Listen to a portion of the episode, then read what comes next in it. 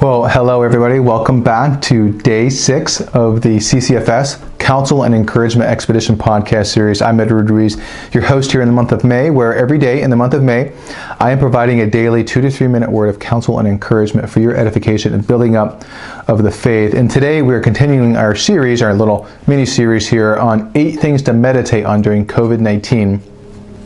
This is meditation five, and the meditation is this to meditate on all that God has done.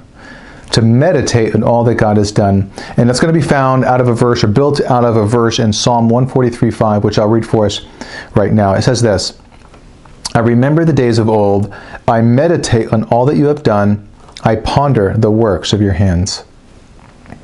i am just going to read that again. I remember the days of old. I meditate on all that you have done. I ponder the works of your hands.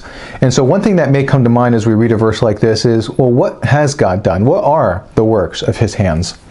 Well, aside from creating everything that we see in, in, in the world, creating the heavens and the earth, the universe, and all the stars, aside from sustaining every single breath that you and I take, and even sustaining everything in the created order, aside from tending to the birds of the air, uh, there's birds eating all my grass seed out in the back, aside from tending to those birds and the beasts of the field, providing for them, aside from sending Jesus to be a substitutionary atonement for sin, Aside from this, he crossed over from death to life those who were in Christ, to those who have faith in Christ.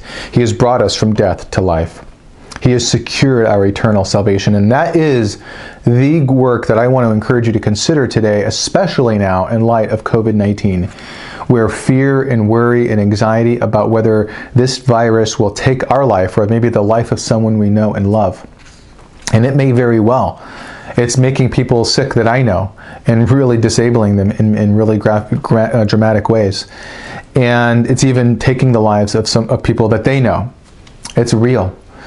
And so, but despite the fear and the worry that this disease can bring about, I pray and I want to encourage you to consider counseling. Uh, my word of counsel to you is, is that if in fact your heart is overcome with fear and worry, that if you are in Christ, pray that God would make the assurance of your salvation mightier than the fear and the worry that this COVID disease is creating in you. It's real. I know it's real.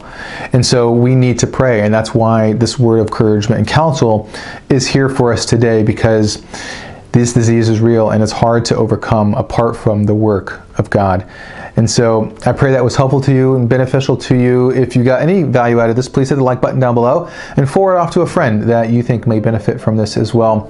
Anyways, I look forward to continuing our series with you tomorrow, day seven. Until next time, talk to you soon. Bye.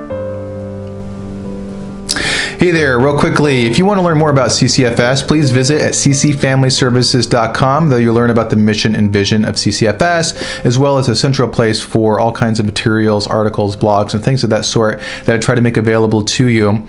Or if you think you might benefit from some counseling, my contact information is there. Or if you want to refer someone for counseling, you can send them my website, ccfamilyservices.com. Thank you so much for checking us out, and I look forward to connecting with you.